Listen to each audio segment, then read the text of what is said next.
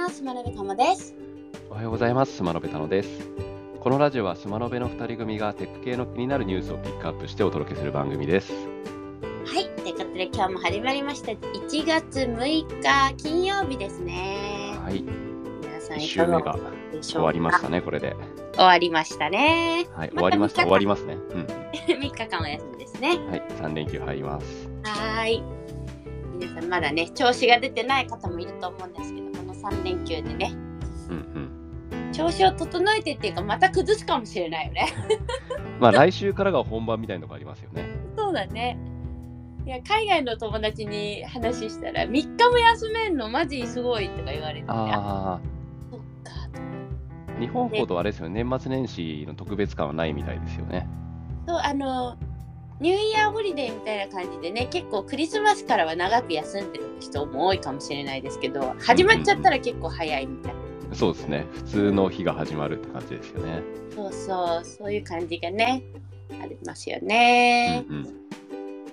さあじゃあ気になるニュースやっていきますこれね気になるニュースまた日本のその正月の話から関連してるがあるんですけど、なんかあの差出不明の年賀状が大量にご配送されてしまったと。ああ、これもともとのニュースがちょっと別別で話題になってたんですよね、確か。えースマホで年賀状っていうサービスを使った場合に、うんその差出人不明の年賀状が行ってしまったということですね。そうですねこのニュースは？ももともとが、まあ、差出人不明のやつなんですけどあの話題になったやつが宛先のところに広告が入っちゃったっていうので大炎上したニュースから始まったんですよね。うんうんうん。でまあそもそもそれが何でかっていうとあの人に送った年賀状をあの記念というか記録として自分に送るような設定ができるらしくてで自分に送られるときには宛先じゃないやあの宛先なんて言うんですっけ、えー、フロムの部分？うんうん、に広告が入るっていう仕様だったらしいんですよね。送り主差出人ね。差出人、そうですね。差出人に広告が入る。自分宛ての時は差出人に広告が入るっていうものが、あの普通に送るやつにも自分の名前が入るところに広告が入っちゃったっていうトラブルだったみたいですね。大失敗ですよね。いやびっくりですこれね。全部送り直しをするみたいですね、そのサービス元の方で。そうですね、数十万人っていうことですね。もうこれは差出人のところはそのままにしとったらよかった。あ、そうです。それ自分に送る時もね。あでもそれはじゃないですか、自分宛てに自分からみたいな変な感じになっちゃうからだったんですかね。まあ、本来はそこで広告を入れて、次回も使ってねにしたかったんでしょうね。ね。いやーちょっとこれははい、残念なというか、だいぶダメージがでかい感じですよね。そうですね。いや、なんか理由はわかるよ。システム的にはわかるよと思いながらも、やっちゃいけないですね。誰かわからないって。本当そうです。誰から来たかわからない年賀状が来たと。うんうんうんそうですね。逆にね、届いた人はね、誰がそのサービスを使ったかがわかるってことそうですね。後から送られてくるってことは、ああの人だったんだってなっちゃうのも、それはそれであれですよね。結構ダメージになりますよね。なると思います。はい。ということで、皆さん、ポストの中に含まれてないかそうですね調べてみてください。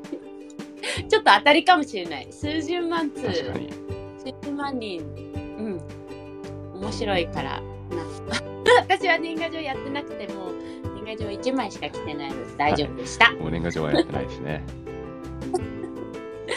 じゃあ、気になる CES のニュースいってみましょうか。はい。現地時間ですと、もう1月5日の、もう夕方ぐらいになってるのかな ?16 時過ぎぐらいですかね。なんで、もう初日が、展示会の初日がもう始まって、今いろんなニュースというか、いろんな展示があの飛び交ってる感じではありますね。うんうん。で、えーどれからいきましょうか？そうですね、結構ヘッドマウントディスプレイの情報、まあ出てますので、一旦ここご紹介しておくというところにしましょうか。そうどれが？まずは、ですかね、バイブ HTC の Vive XR エリートですかね。うんうんこちらが、えーっと、スタンダーローンのデバイスになってて、まあ、特徴的なのが、後ろのあのバッテリー、あの後頭部に相当する部分が基本バッテリーのみらしくて、ここを外して、あの前だけのメガネっぽく使うこともできるっていうのはちょっと特徴の一つではあるかなとは思いました。ああ、なるほど。アンプラグドエアギター？あこれはがあのバンドルのアプリの名前ですかね。うんが入ってて17万9000円ですかね。ですね。でこれはでもあれですか？スタンダーローンだから今までバイブにはずっと PC でつないでとか。あいやでもバイバイブもスタンダーローン版出てたんですけど、まあ、それのスタンダーローン版の上位機種みたいに位置づけで、そういうことか。であの今回も Type-C で PC につないで、えー普通に、なんですか、PC の VR として使うこともできるそうですね。うん。で、カメラ内蔵してるそうなので、あのいわゆる VR だけじゃなくて、MR 的な使い方もできるということで、なんで、まどあ、クエストプロのこう対抗馬的なものに近い感じかもしれないですね。価格的にもそうですそうですね。ね。ただ、あの17万、20万切ってるんで、比較的、あの、抑えめの値段にはなってますね。うんうん。というものがまず1個でかいものかなというところですね。なんかリストバンドをつけてリストのトラッキングもできるみたいなのも書いてますね。あ、リストバンド必要なんだ。なんかハンドトラッキングができるみたいのはどっかにあったけど。あハンドトラッキングもできるし、バイブのリストトラッカーあも対応してるからできるうんう。ところらしいですね。アイトラッキングはないけど、アクセサリーとして、えー入れる計画はあるということですね。うんうん。というのがまず1個、HTC からグラスが出てきました。はい。でやっぱまあ自分のこの界隈というかタイムライン上だとやっぱりゴーグル系が多いので他にもゴーグルいくつか出ていまして、えー、とこれはあの試作品のみですけどシャープが、えー HTMD を一応出したというのは出てましたね。シャープですね。シャープがセスで公開した新 HMD をいち早くチェックっていうニュースですね。でこれはあの、えー PC とかにつなげて、えー使うタイプのあのケーブルでつながるタイプのやつなんですけどとりあえずあの軽くかつ薄型というところにかなり特化したものみたいですね。気持ち的にはスタンダーローンがすごい楽なんですけど、結局重たいとか、あと長時間とか使う姿勢にもよるよね。ね。例えばですけど、あ長の椅子に座って使うっていう風になると、まあ、ケーブルついてもそんなに邪魔にはならないですよね。まあ、そういう意味では、そのスタンダーローンとはまた別の方向性として、このケーブルっていうのは全然、なんだろう、使えないものではない、使えないものではないっていう言い方もちょっとあれですけど、あの十分その別の方向性としては使えるものなんじゃないかなとは思いますね。そうどうせさあの投資するなら、そこに投資したいっていう気持ちもあったりするじゃない、うんうんうんうん。いろいろ他のことに使いたいとかゲームに使いたそうですいとかね。でじゃあヘッドマウントはそのパソコンの性能を使えばビジュアルだけでいいから楽なんじゃないかとか、うんうんうん安くできるんじゃないかみたいな考え方も一つアプローチとしてはあるうんね。スタンドアローンの手軽さもあるけれどみたいなとこでどっちがいいかはもう本当お好みって感じかな。ね。あのスタンドアローンだけが絶対的な優位ってわけではないとは思うんで、うん、これも一つの方向としては全然ありですよね。で気が気軽に、ねまあ、軽くてつけやすいってところで気軽に使ってほしいっていうコンセプトにの、えー商品というかプロダクトみたいですね。なんかちょっと違うかもだけどあのヘッドマウントディスプレイをこのタイミングで試作品とかプロトタイプを出すっていうのはもしかしたら技術力のアピールっていうところなのかもしれないですね。うん確かに。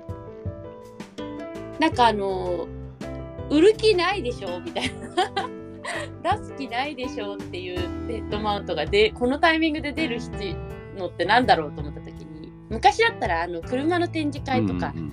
でコンセプトカーみたコいな。ンセプトカー、そうコンセプトカーをわざわざ作るのは、まあ、ビジョンとそれに伴う研究開発の技術力みたいなところをあの見せるという感じがあったんですけどもしかしたらそういう意図があるのかな、うんうんうんただまああの俺たちそれもあるけど、まあ、普通に、なんですかね、あの今ってゴー、いわゆる VR ゴーグルって、ただ出すだけだったら、割と普通にもうどの会社も作れちゃうみたいなんですよね。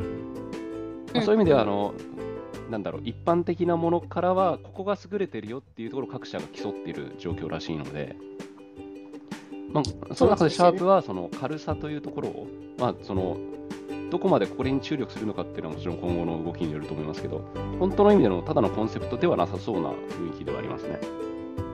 うんうん。なるほど。なんかパートナーを求めてるというところもあるのか作る力はあるけどまあその事業としてやるパートナーを求めてるっていう。確かに。それも言ってますね。なるほど。まあそういう大きな企業もあったりしますからね。そこに向けてのあの作れるよっていうアピールなのかもしれない、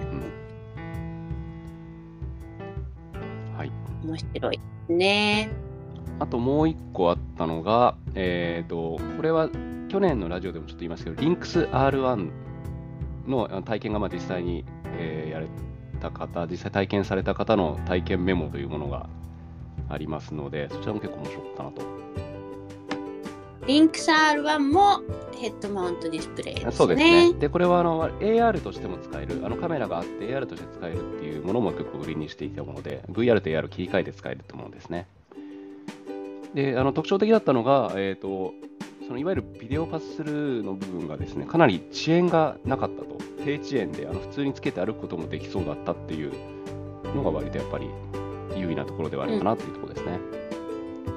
で気になるあの発送情報ですが、日本には3月から4月ぐらいを想定しているとおっしゃっていたそうですが、あんま信じてませんよっていうことをその体験された方は言ってますね。ああなるほど。だいぶ、ビデオパススルーだとね、あのこれ話題になってたけど結局手に届くものがいいってことでねあのメタクエストのプロ。うんうんうんが割と BFC スルーの可能性をみんなにこう伝えてくれたかなと思うんですそうけどですね、ちょっとリンクスの方はあの発想がだいぶずるずる伸びちゃってるっていうところまでだいぶ後手に回っちゃってる感じではありますよね。えーでもやっぱり圧倒的に良いビデオパススルーというところなので期待したい、うんうんうんこれっていくらぐらいの端末なんでいしたっけくらだったかな ?10 万台だ。20万いってなかったような気がするけど、これあれだね。買い控えだねデルデルデルデル詐欺で。詐欺って言っちゃダメだね。デルデル予告でクエストプロ買うのちょっと待って。ただこれはあの、キックスターターなんで、もうすでに投資というか、あの、なんていうんですか、あの、お金は出してる人は多いっていう感じじゃないですか？あとはまあ、もうそうですね。みたいな状態ですね。でもプレオーダーとかきっとあるんですよね。かな？あ、実際発売されるってなったらですかね。